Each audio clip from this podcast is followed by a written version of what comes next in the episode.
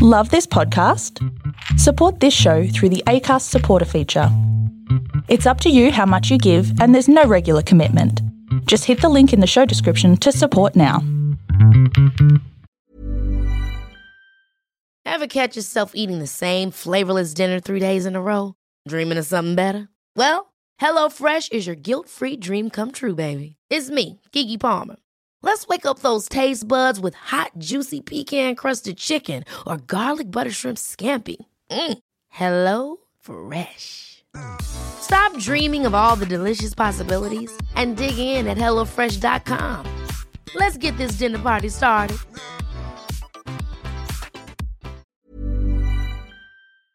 Hi, my name's Tim Ballard, and I was just on the Storybox podcast with Jay. Welcome, everyone, to the Storybox. This is the place to be if you're a lover of stories, learning new and interesting things, growing abundantly, and if you want to improve your overall life. My name is Jay Phantom, and I've made it my purpose to unbox and share the amazing stories from people of every profession all over the world. I'm grateful that you're here today. Let's journey into the story box together and hear more about whose story will be unboxed today.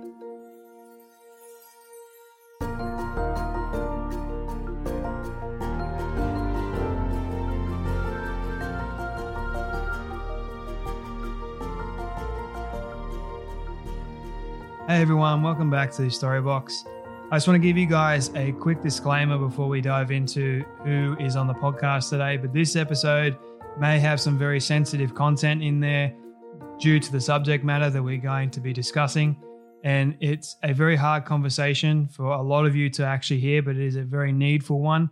And I've wanted to have this conversation and I've wanted to spread awareness on this particular issue for a long period of time and it finally happened. And i am extremely grateful for the work that my guest does and all his all his team members. So i hope that you guys listen in with uh, an attentive ear and a heart that is open to uh, really acknowledge what is going on and also a willingness to help in whatever way that you possibly can. So my friends my next guest is none other than tim ballard the founder and ceo of Operation Underground Railroad, or OUR for short. He also serves as OUR's Jump Team Commander for Rescue Operations. Tim began his career at the Central Intelligence Agency, or CIA, where he worked cases dealing with terrorism and Latin America. He has worked. He has spent over a decade working as a special agent for the Department of Homeland Security, where he has where he was assigned to the Internet Crimes Against uh, against Children Task Force and deployed as an undercover operative for the US Child Sex Tourism Jump Team. He has worked every type of case imaginable in the fight to dismantle child trafficking rings. Tim has worked undercover in the United States and in multiple foreign countries to infiltrate child trafficking organizations. In this effort, he has successfully dismantled dozens of these organizations and rescued countless children from sex slavery. He is an expert at managing internet investigations, particularly those dealing with file share networks where pedophiles and traffickers go to trade in child pornography. He has trained hundreds of law enforcement officers at home and abroad in best practices to liberate children from sex slavery.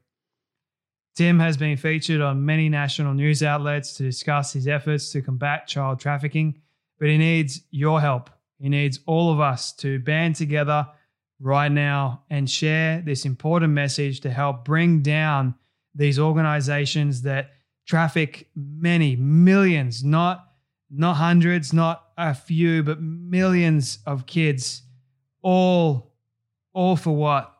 All for the sake of sex slavery, organ harvesting, you name it. It is absolutely disgusting. And this is one of the reasons why I wanted to have this conversation to help bring an end, to help do my part to bring an end to this vile and wicked atrocity that is happening in our world today. Do not be blind, do not be fooled. There are forces out there, there are works going on uh, that most of us need to be made aware of, especially this issue in particular. And I hope that you guys can feel challenged enough that you will share this episode around, not for fame's sake, not for anything like that, but for the fact that this person's message, Tim, is a hardworking individual who cares a lot about uh, bringing these organizations down and saving the lives of countless kids. I mean, he he he works tirelessly with his team. So the least we can do, and he actually goes into this during the conversation. The biggest challenge for him and his team is that people won't share, and that that is that people need to share this. They need to get on board. I know it is hard to hear. I know it is hard to actually have a conversation around. Believe you me, but it is so important. Stop sharing all the rubbish out there and start sharing this. This is more important. This is a human life that imagine if you were put in this position for a moment. I mean, I can't. And I'm someone that has experienced sexual abuse, but these these young people are experiencing it on a daily repeat basis, millions of them. I don't know how much I need to say. I I I don't apologize for getting passionate. I I want I hope and I pray that each and every one of you will have the heart to share this episode around with your friends and your family. Please, please, please. And while you're at it, if you want to watch uh, the full episode on YouTube instead of listening, then I would highly encourage you to go and do that now. It's over on YouTube. All the links are in the show notes below as well. You can check out Facebook and Instagram to follow along for more information as well. But get behind them, get behind Operation Underground Railroad, get behind Tim Ballard. Help to do your bit, uh, please. So, but you know what time it is, my friends. It is time to dive into the story box and hear a very challenging story, but also uplifting story of Tim Ballard. Thank you. So good to be here. It's um, it's really great to have you here, Tim. I, I've actually wanted to have this conversation with you for quite some time. I've known for a while that it's going to be a difficult conversation because of the topic and the nature of, of the conversation, but I also know that it's a very needful conversation that needs to be had. So I appreciate your time today. Before we dive into all this all this stuff and how you got started doing it, I have one question that I love asking all my guests at the very start, which is what does success look like for you? Well, there's uh, two things come to mind. There's kind of a, a, a, a micro answer to that, which every life that we see liberated from a life of slavery, it's like I can't think of a greater success in, in terms of just feeling that fulfillment and um, and everyone counts. Every single one counts. I always tell people after a rescue, like we just got back a couple weeks ago, and we were able to help. We got um, two little girls, seven and nine years old, who were in the hands of this horrible American pedophile who was hiding out overseas, and we helped the the police out there. I can't get into more details than that right now, but I said, would we not do all of this if everything we've done only resulted in this? would it be would would our would our project have been successful? And the answer is is yes. We had several survivors actually um, who were who were lured and taken and forced into sex slavery in another country, and they're now um, healing here in the United States. We were able to get visas for them, and they're here healing. And I brought them; they wanted to meet some of the office. Everyone's in tears, and you know we've been lucky lucky enough to help uh, over five thousand survivors get out of of of different forms of slavery. And I asked the team that question: If all we ever did was help these ten survivors get out of the sex slavery they were in, would you have all done it? Mm. If that's the only success we had, and the answer through tears was yes.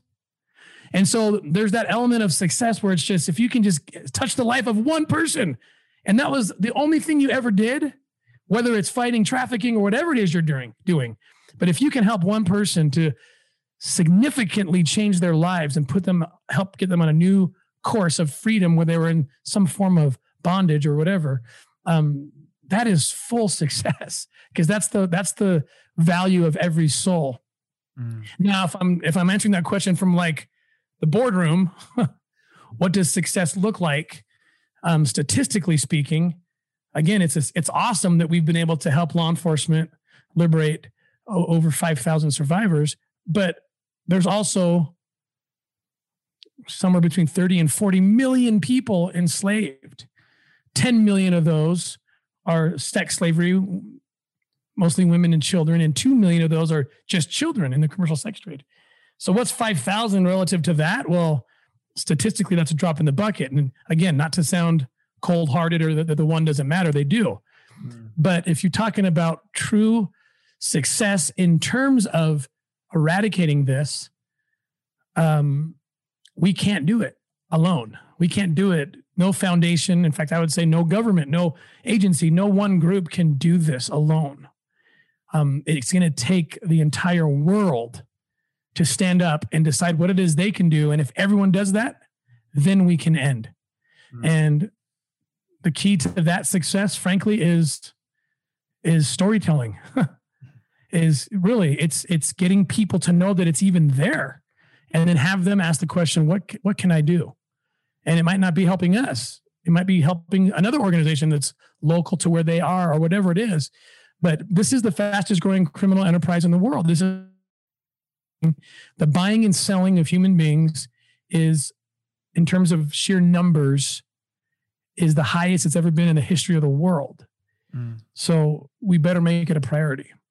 Success would be to eradicate it completely, to eradicate the practice. The laws have, have eradicated it. That's step one. Um, a lot of people live under a false sense of security. Slavery is dead because it's illegal. No, it's alive because there's criminals. and they are they've brought this number to a place it's never been before in terms of numbers. So success looks like eradicating it, if I answer in, in, in that sense. And we need everybody to help us do that. Do you believe that it is in your lifetime at least, or even in the in the future, do you believe that it is actually going to happen that we eradicate slavery and that we eradicate this this atrocity in the first place? I people think I'm naive for saying this, but I I do think that in in our lifetime we can see the end of child sex slavery. Um, and truly the, the, the, the formula and the model that we've seen is, is deterrence is the, is, is the name of, of, of the solution because we work in countries where sometimes it's the first time as we work with them, it's the first operation they have done uh, to, to combat this form of slavery in their countries. But what we notice is if they can continue to do it long after we're gone and we just help them with getting the tools they need or whatever the missing piece they need, maybe it's just one computer. Maybe they need some undercover operators who have vast experience who can go in and be that American sex tourist because that's who the clients are. The United States, we're the number one demand for child sex videos, um, child exploitation material in the world. So um, sometimes they need that. Sometimes they, in some places, we've built uh, labs, provided equipment, training, anything to help them to prosecute, to make an example out of those who would dare hurt children. Now you create this deterrent effect. Um, I believe it was the Queen of Sweden who had this idea years ago that every um, convicted child sex offender would have their pictures posted up on the billboards all throughout the, the land. And she virtually ended it mm-hmm. because it was that deterrent effect. Go somewhere else. I don't want to be, I don't want to be that guy. Mm-hmm. Um, so deterrence works and it's really the only way.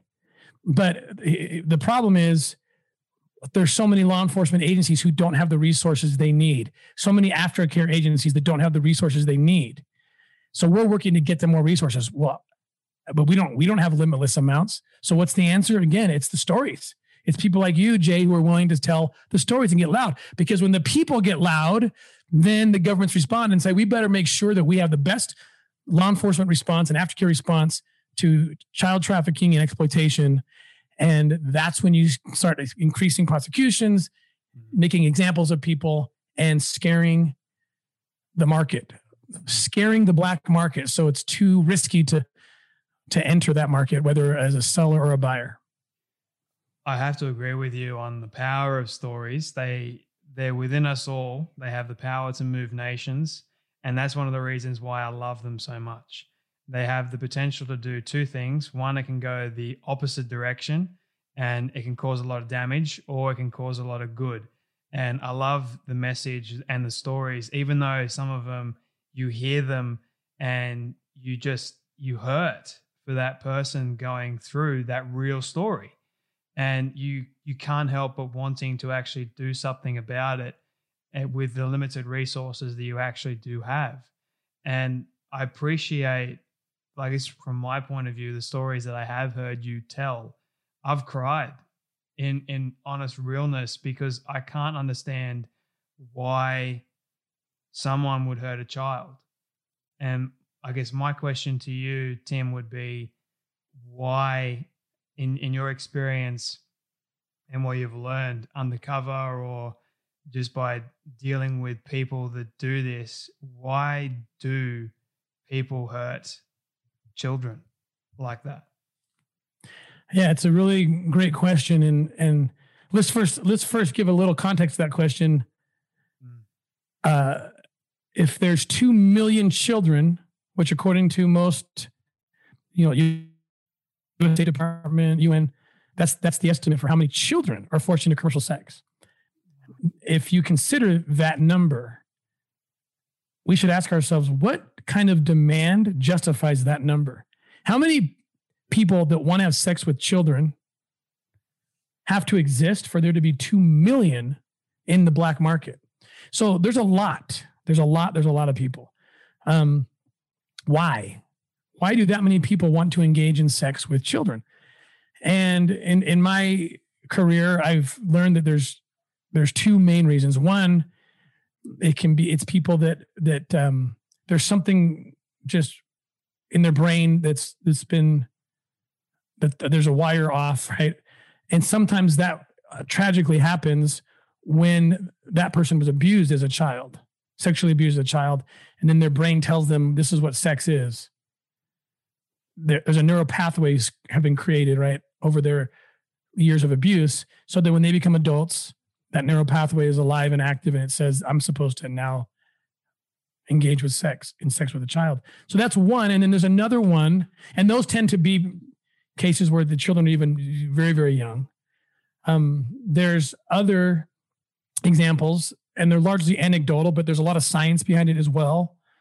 Um, if you look up uh, um, fightthenewdrug.org. It's an organization uh, that that talks about the science behind this other reason, and that is um, ex- uh, se- sexually ex- exploitative material, or or even you know what people would just call pornography, uh, like the legal stuff. Um, when people become addicted to that, it starts a process in their brain where the, the, their their um, their frontal lobes are overexposed and actually can create shrinkage of the brain to where their brain's not working right. The sexual part of their brain isn't working right because they've overdone it. And now it's like taking marijuana so much that you stop feeling the effects. Mm. The brain isn't producing the, the, the levels of dopamine and endorphins that it used to during a sexual experience um, because they're over they're just again they're running they're over they're overheating their entire system right? So with with the mass amounts of porn. So then they have to jumpstart the system because they're addicted to that dopamine that their brain produces. So they will try to shock their system by looking at anything crazier anything younger anything.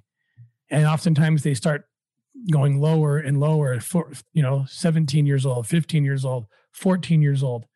Um, and ultimately uh, there they are abusing children, not only abusing them indirectly through creating the demand that creates the child exploitation material, but become oftentimes become that contact offender. So the more I f- and and this is controversial and mm-hmm. and I don't I, I I can't even say I can prove it 100%, but it's my opinion that the more pornified we become or desensitized to to to to sexually stimulating material that's just out there, especially when our youth get this stuff, the, the more likely there is going to be a sex addiction and that could lead to the abuse of children.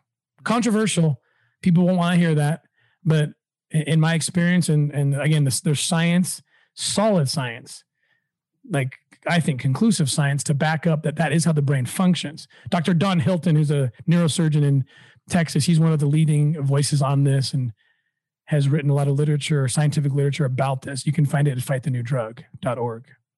I've actually written about this very thing, the porn epidemic, and what it actually does neurologically to the brain. So I appreciate you uh, saying where it actually can lead to. Like I wrote about it in my in my new book, and the reason why I did that because I struggle with porn addiction from the age of twelve up until the age of uh, twenty two. Now it was it was a problem that I had, but I noticed I had that desensitization to it, and I had all these these disgusting thoughts travel through my brain, and I always thought, why have I got these thoughts traveling through my brain when before I even started watching porn, I didn't even have them, and it's such a it's a huge industry. I think I was looking at statistics the other day. It's a multi-billion dollar industry, and they're they're funding, I believe at least, and I don't know if you can you can um,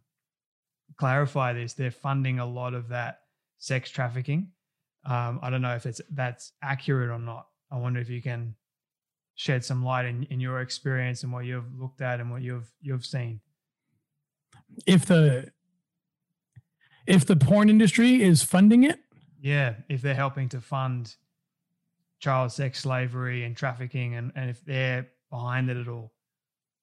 Um I don't I don't have any evidence that they're directly paying, you know, to to have that happen. Um I know that there's a lot of survivors who will tell you and I believe them that they have they were exploited and trafficked into the industry and there's no question that that that, that is ha- happening. So i guess uh, in, in a way i'd say yes. Um, i don't know that i could paint the entire industry with that with that brush but are, are there um, cases where they traffic women and children to create the material? Of course. Especially the children that's obvious. They're if they're creating the material then they've trafficked them to do it or, or exploited them to do it. Um, and and uh, but but yeah, I mean, there's there's at the very best a, a, a good connection there. Mm. So I want to go back a little bit. I appreciate you sharing that. Go back a little bit to how you got started in, in this uh, this organization or, or this mission, really, and why in the first place. So how and why you got started. So I kind of fell into it accidentally. I started working the child crimes back in the early 2000s. I was an agent with Homeland Security and and was introduced to to this this particular criminal activity and asked to join a child crimes group, which I was very hesitant to do. Um, ended up doing it, of course, and and it was even worse than I imagined. Uh, unbelievable amounts of child exploitation material, and most of the cases we dealt with were they're not 17 year olds and 16 year olds. People think generally law enforcement doesn't have time to focus on that when there are so many prepubescent children or 10, 9, 8, 7 younger. Um, and it's not a little bit, it's a lot. It's it's tens of thousands that are transferred and shared every day. Um, I, I think I saw a stat recently that in the last like four or five years, it's the, the, the amount of child sexual exploitation material has increased by something like 5000%. So it's it's definitely filling this horrific demand that exists in the world and um but anyway, so I, I started, I got into that. And then in 2006, I worked these child crimes my entire career um, until I, re, I left the government at two, in 2013. And the reason was in 2006, the laws changed in the United States, and it, for the first time, U.S. agents were sent overseas to hunt down American sex tourists. Mm. and we could actually start holding them accountable for the acts they committed against children overseas as if they had committed that crime in the United States. So it was a very, very revolutionary law. And and so we started doing that. I started increasing my work overseas. Uh, did, did undercover operations in in several countries in the United States, but but outside the United States too, looking for that nexus. But oftentimes we couldn't find the nexus, the connection back to, you know, the the, the American criminal.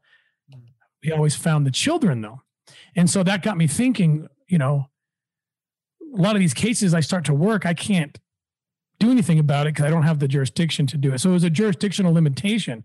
And I had this idea, well, what if we started to um you know, what if I what if I was a private organization, right, that had no jurisdictional limitation? We could be in Bangkok on Monday and Colombia on Friday, providing whatever resources are needed to fight this crime. There was a there was just an amazing lack of resources that were being dedicated at that time, especially and still today, to this problem.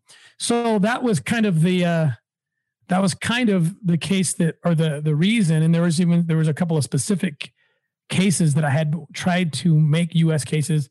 One was in Haiti, and the other one was in Colombia. Those were two cases I was I was working or trying to work as a U.S. agent, but couldn't find the nexus, even though we had connected to the sources and the we thought we could rescue over 100 kids in Colombia uh, with the Colombian police and I was just down there to do a consulting and training and eventually we turned it into a real case but we couldn't do anything. I couldn't help or bring the resources because it was outside the jurisdiction. So that was those two cases kind of were the things that pushed me over the edge and compelled me to uh, to realize the idea that we that I had had or that we had had my wife and I about a nonprofit dedicated to bringing these tools everywhere in the world. So that's what got us launched in 2013, and we started slow in just a couple of countries, and we have since grown tremendously thanks to the generous support of so many. And today we are in uh, over 20 states in the United States, providing resources, providing um, very cool tools like digital forensic capability, uh, canine units that sniff out digital media they can take on on child exploitation material warrants and they can sniff out little SD cards that are hiding wherever. Um, we are in 20 over 20 countries where we provide the same um, equipment, training, and even undercover work as is requested. We are not a vigilante group. We we we only work under the jurisdiction and the authority of the host country. You mentioned at the beginning that you were sort of hesitant to actually join that particular team. Why were you hesitant in the first place? And secondly, this is uh, a question regarding the resources that you mentioned. There was lack of it. Why was there a, a lot of lack in this area? So, uh, the reason for the lack of resources, I believe, was just the lack of awareness. You know, we'd go to countries, or even we've even been in cities in the United States where they said, we don't really think it's happening here. And then we were able to show them, go online and do other things to show them, oh my gosh, it is happening in abundance here. So it's it's it's an interesting crime because it's um it requires a proactive response the child crimes generally don't fall in your lap. They don't just fall on your desk and say, "Oh, here." Sometimes, but generally, it's so it, it's it requires proactive work to dig it out and to find it, because it is, of course, is very very hidden, um, and and children are often coerced to not talk. And so you you've got to be proactive. That's why some of the digital forensic tools and training we provide help law enforcement get there find it online investigation training and so forth. Um, so that's one reason there haven't been the resources there is because oftentimes countries don't realize or jurisdictions wherever don't realize that there's that big of a problem and in countries where they're developing and they don't have just they just by nature don't have big budgets they've got to respond to the reactive crime the murders, the robberies, the things that happen that they that the the media is there, they have to respond. Mm. So oftentimes what's what gets sacrificed first are the proactive investigative units. Because you know why create more work when we have more than we can deal with? So those kids lose out. So we come in and help them augment their proactive units that focus on human trafficking and child exploitation. Mm. so how do you go about convincing I guess, a government body or a country that they do actually have a problem when they've, I guess, they've been naive all the time. Like, how do you go about telling them, hey, this is an issue? Well, we, it's all about building the right partners, the personal side, and we sit down and, and we make it very clear like we're not here to run anything. We have zero authority or desire for authority in your country we just want to support you and and you don't even have to acknowledge that we helped you. Uh, oftentimes they'd rather not acknowledge that they worked with us a nonprofit a private organization. That's fine. Mm-hmm. what do you need? Um, and sometimes we'll, we'll bring reports you know we'll show them look you know there, here's there's this many reports in your region. Um, we sometimes come with leads already but uh, it takes that willing spirit who cares and says, "I'm willing to work overtime. I'm willing to to to do this." And it, it can take in some countries it's taken years really to establish a relationship where where they're willing to admit that and that there's an issue because it's everywhere. It's not a it's not a, a um, a scarlet letter for any one country. It literally exists everywhere. The United States was just ranked in the top three for destination countries. So it's not just developing countries either. Um, but uh, but oftentimes there's a stigma of we can't work with a private organization, and so sometimes it's hard. To, we got to get over that hurdle and just say, well, then don't acknowledge it, but just help take our take our help. Um. So. Uh, you know it's it's and oftentimes in, in some places we've gone where there's a high sex tourism income i'm talking like you know what they would consider legal uh, adult sex industry. That that that drives a lot of the tourism which is sometimes the lifeblood of certain countries. Hmm. uh, and so you find people that say we don't want to go in and, and break it up. And so then you got to convince them no look we're only looking for the children we're not doing anything to that part you know so it's it can take some convincing and and years of knocking on doors. Mm-hmm. uh, it's our, our job's gotten easier in terms of getting into countries um, because you know even between we started in 2013 so even between 2013 and now there is been there has been an increase quite a bit an increase of awareness of this problem. And it's not where it needs to be yet until there's a headline every day on on mainstream media saying that there's this many children in slavery for sla- for sex labor or organ harvesting. To me that should be the headline every day until we've solved it. Unfortunately it's it's rarely a headline but at least we're talking about it more. Mm.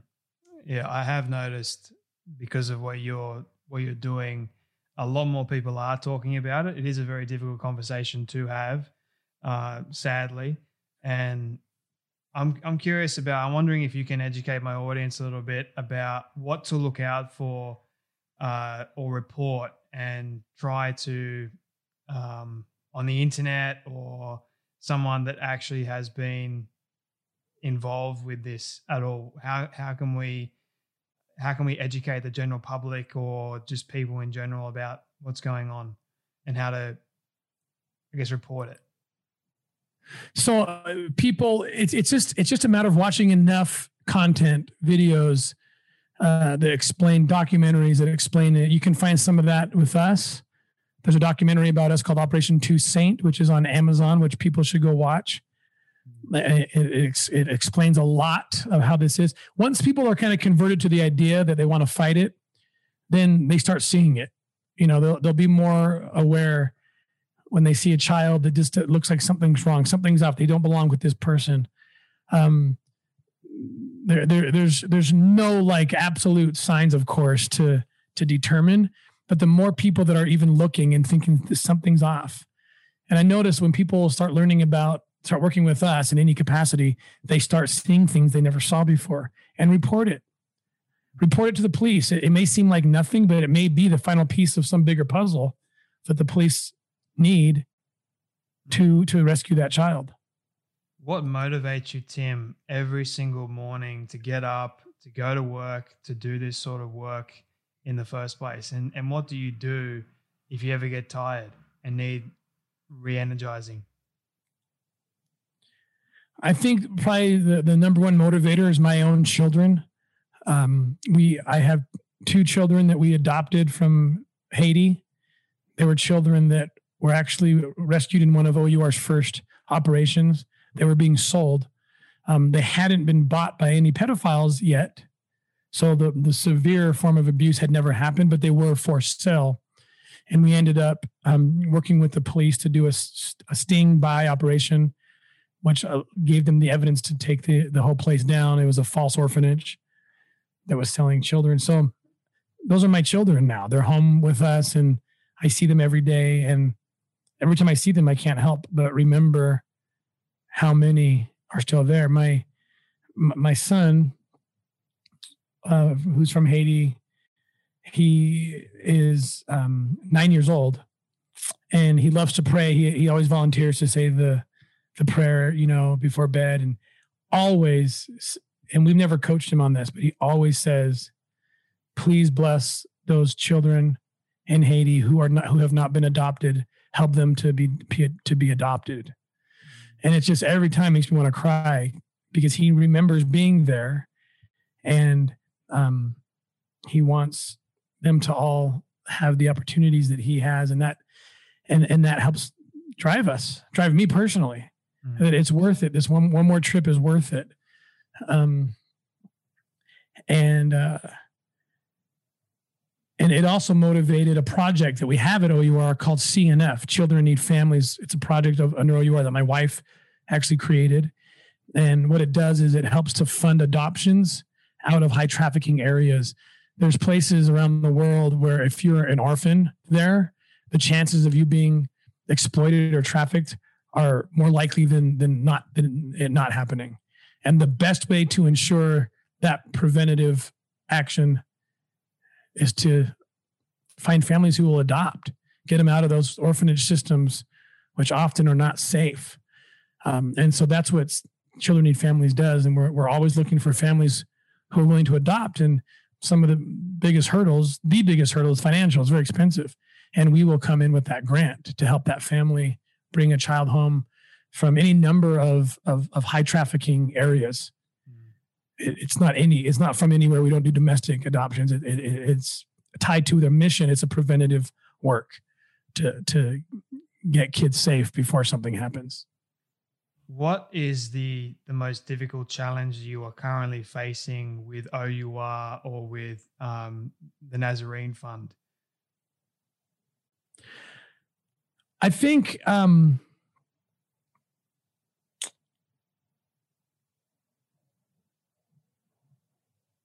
I think it's just getting the word out. There's still so many people who don't know it's real. Mm. So it's that's the biggest challenge is is trying to get a bigger voice, tell more stories, help people get involved, uh, and then of course managing the thousands that want to get involved and making sure they have something to do. So we're always working on on that, and we have some amazing solutions coming out soon about how to how to help people help the cause in, in a more streamlined and easier way. So I, I think those are some of the challenges that we're that we're uh, tackling right now. Mm. Now, Tim, you are a person of faith, and I, I love that about your person and, and your character. And you still you still do this. And first, my first question to you would be, um, how did you become a person of faith? And my next question is, you've seen some pretty insane things, and you've witnessed and experienced it. And I'm curious about what has that taught you about God and has that challenged your faith in him at all? So it's a great question because I see so many people who lose their faith over this. They see this these crimes against children and they ask themselves, how can God exist? If he exists, he would never let this child be raped over and over again, even leading to that child's death. I mean, it's it's that horrific. We're we're, working a case right now where there's certain parts of the world where witch doctrine is alive and well, and we're literally working a case right now where as early as last week there was a child's head was severed from their body because of this, and we're uh, we're helping that law enforcement group right now, literally right now as we speak. But um, how would God let that happen? And so, how can you still believe in Him? And I don't have an answer for that, except to say this: that the my experience has been that the closer we get to the core of that criminal organization, wherein lies that child somewhere, the more of God's Spirit I feel. And it's interesting because I have people would ask me, how do you sit knee to knee and and and have these undercover conversations with these guys pretending to want the child and to, to buy this child and pretending to be that guy? And i couldn't honestly answer the question because the answer would make me look really crazy or dumb because the true answer was i feel light when i'm in that dark place but i, I didn't want to say that because that meant well what you like it what do you mean you feel light but it took me some time to realize what I was feeling. That, and this is my personal belief, is that these children are surrounded by angels. I believe in angels. I believe in God. I believe in angels. And and and I know that those children who are suffering the most have the greatest access to those angelic presences who who provide comfort and help in God's love. And so the closer we are getting to that, that's what we're actually feeling is those angels, God's spirit, God's presence. And so, in a strange way, though I can't answer the question, and I probably won't ever be able to, at least in mortality, how God lets it happen, other than He gives us all agency, He respects agency that much. But why not intervene? Mm. Because we, I know He's intervened other times. Why not that time? I'll never be able to answer that question but I will be able to answer the fact, the, the, the question about God's existence and his love and his concern, because I have felt that in ways that are make it impossible for me to deny that I have felt God's love, presence, light, angels with those children that we become exposed to. And so to me, it's only increased my faith that God is alive, He is well, He is active, he is intervening and and um so my faith is only increased mm. does that make sense i know it's contradictory in some ways but um it makes it it, it makes sense to me why my faith has increased mm. because getting the closer to abuse you're just getting closer to god because that's who he is mm. It makes sense to me as well because I am a person of faith. I do believe in God. And I do believe that when you are going through a particular set of challenges like this, I do believe that He is there. We just can't see Him. And uh, the one of my all-time favorite poems that comes to mind, especially with this, is "Footprints in the Sand." It's when we couldn't see those two sets of footprints, he was carrying us along. And I get emotional every time I I think of that that poem because it is very true.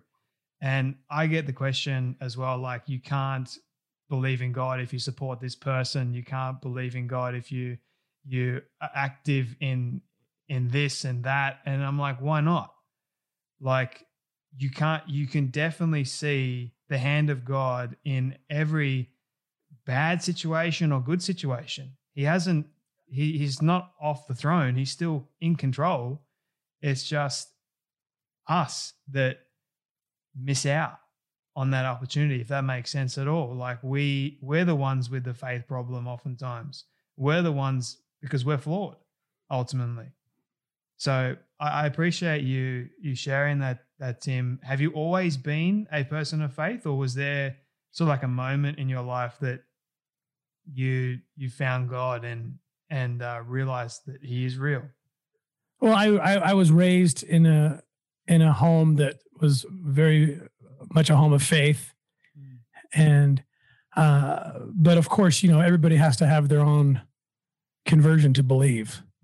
So um, I I started asking serious questions about the age of eight after high school, 18, 19, and and I really started getting very strong.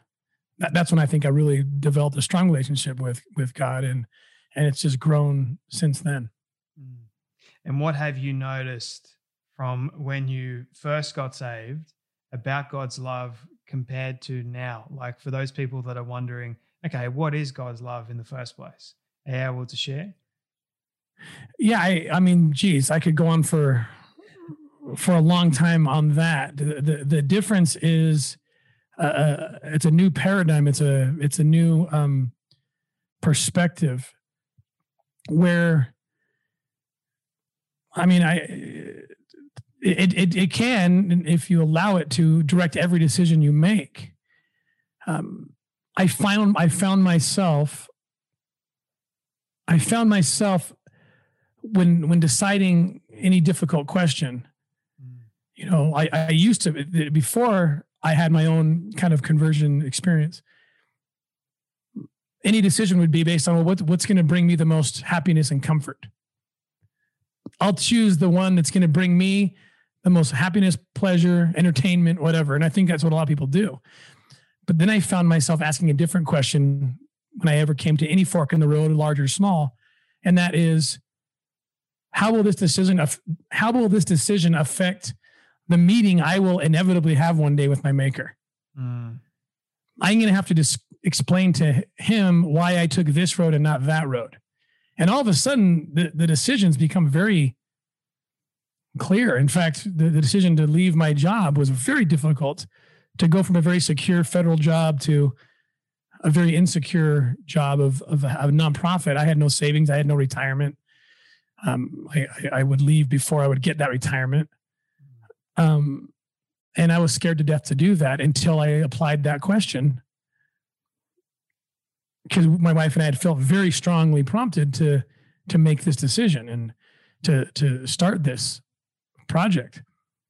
And when I started considering what will I say to my maker at the end when it's all over, and it's going to be all over really relatively soon for all of us, right? I mean, life life goes quick. Uh, I don't want to sit and say, yeah, I know you. I know what I felt. I know what I felt you prompting me to do. Yes, and I didn't do it. Oh man! All of a sudden, that that that path that seemed like it was the better one to take, all of a sudden is very dark and scary, and the unknown path, which is right, yeah. becomes one full of light. And it's it's just a matter of the question you ask is am I am I doing this for my own good, my own pleasure, my own, or am I considering the meeting I'll have with my maker someday and I want to be able to answer in a way that will make my eternity better. eternity is a long time. It's a very long time. um, I'm curious, having said all that, if you could ask a question to anyone alive or dead, who would it be, why, and what question would you want to ask them? I'd probably I'd probably ask Abraham Lincoln. Um, I would ask him, "How did you endure so much?" Um, with your goal of his goal ultimately became to liberate the captive. That became his goal, beginning beginning about 1862 in the middle of the Civil War. How did you what what what caused you to stay in that fight under so much opposition? So many people didn't want him to be successful in that. Um, I think that'd be a valuable answer because there's so much opposition fighting this fight. Mm. There's so many people that don't want you to be successful, and not just the bad guys, the the supposed good guys. Mm. Sometimes they don't want to they don't want to see people succeed, and and it'd be interesting, you know. He was the most hated president of all time. That's hard for people to think because he's he's so he's so uh, you know loved today in, in, in our country. But at the time, half the country wished he was dead. And the other half was split on him some most of the time, right? Mm. So he, he was the most hated. And yet he endured because he believed he was willing to give his life to see people free. So I'd like to know what that secret is. it's a very interesting question. Um, couple more questions for you, Tim, if you don't mind. We know that OUR does receive support from people all over the world, which is honestly incredible. And we are just talking before about how Australia uh, takes in a lot of the the young kids that you you rescue, which is honestly amazing. And I recently heard about James Lawrence or the Iron Cowboy, who's actually doing 100 triathlons in 100 uh, consecutive days, which is insane.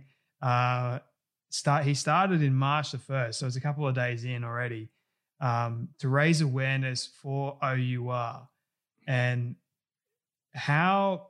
So, what type of this uh, dedication and support that James is actually doing for OUR? What does that mean for you and your organization, and how can more people get involved?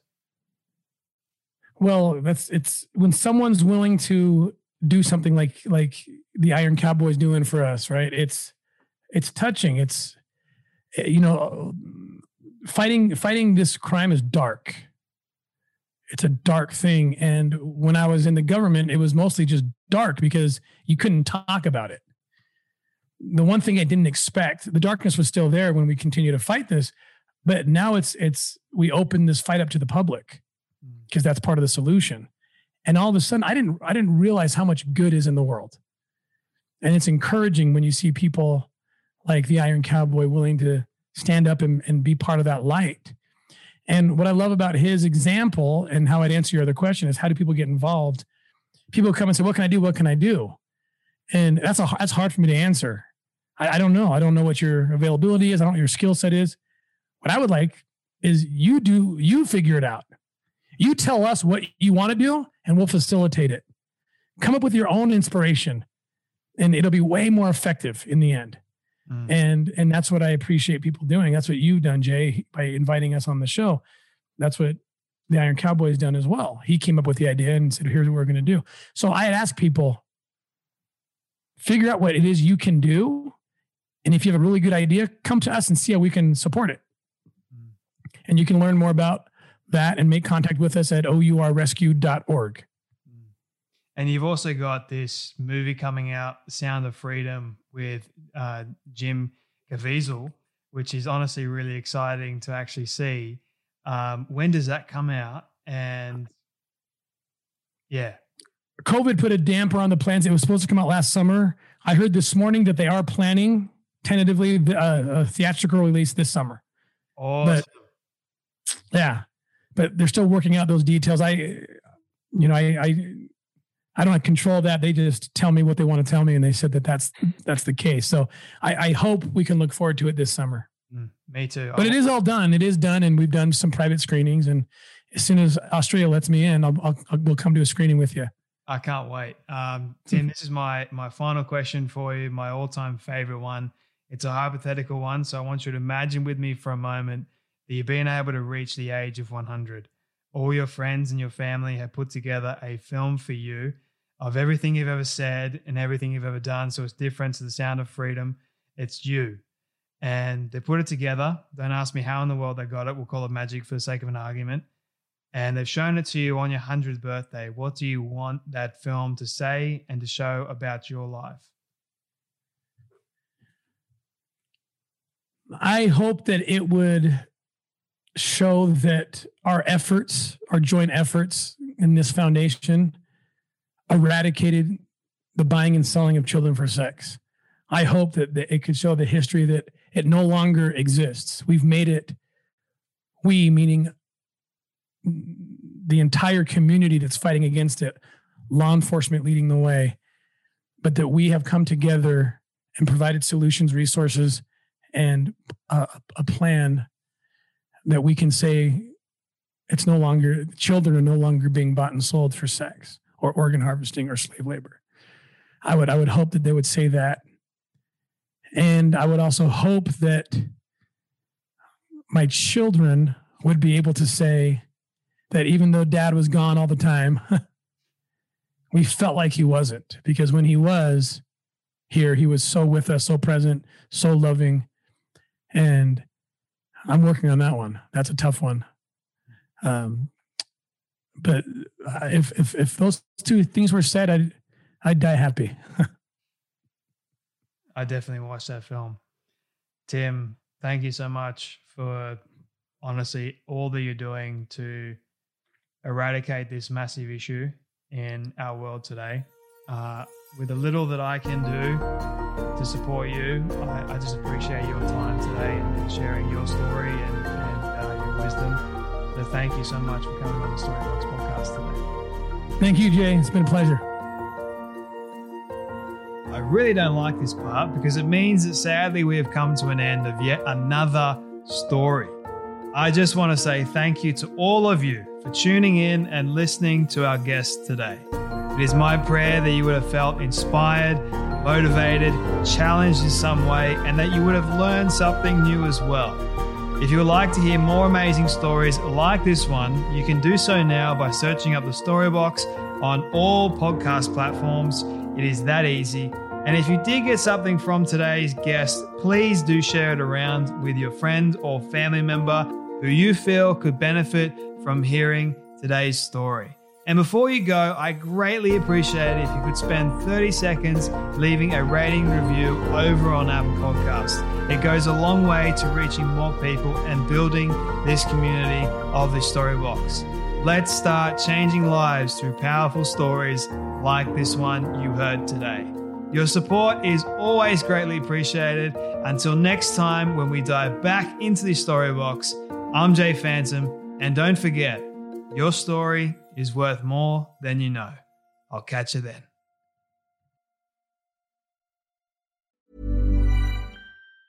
Ever catch yourself eating the same flavorless dinner three days in a row? Dreaming of something better? Well, HelloFresh is your guilt free dream come true, baby. It's me, Keke Palmer. Let's wake up those taste buds with hot, juicy pecan crusted chicken or garlic butter shrimp scampi. Mm. Hello Fresh. Stop dreaming of all the delicious possibilities and dig in at HelloFresh.com. Let's get this dinner party started.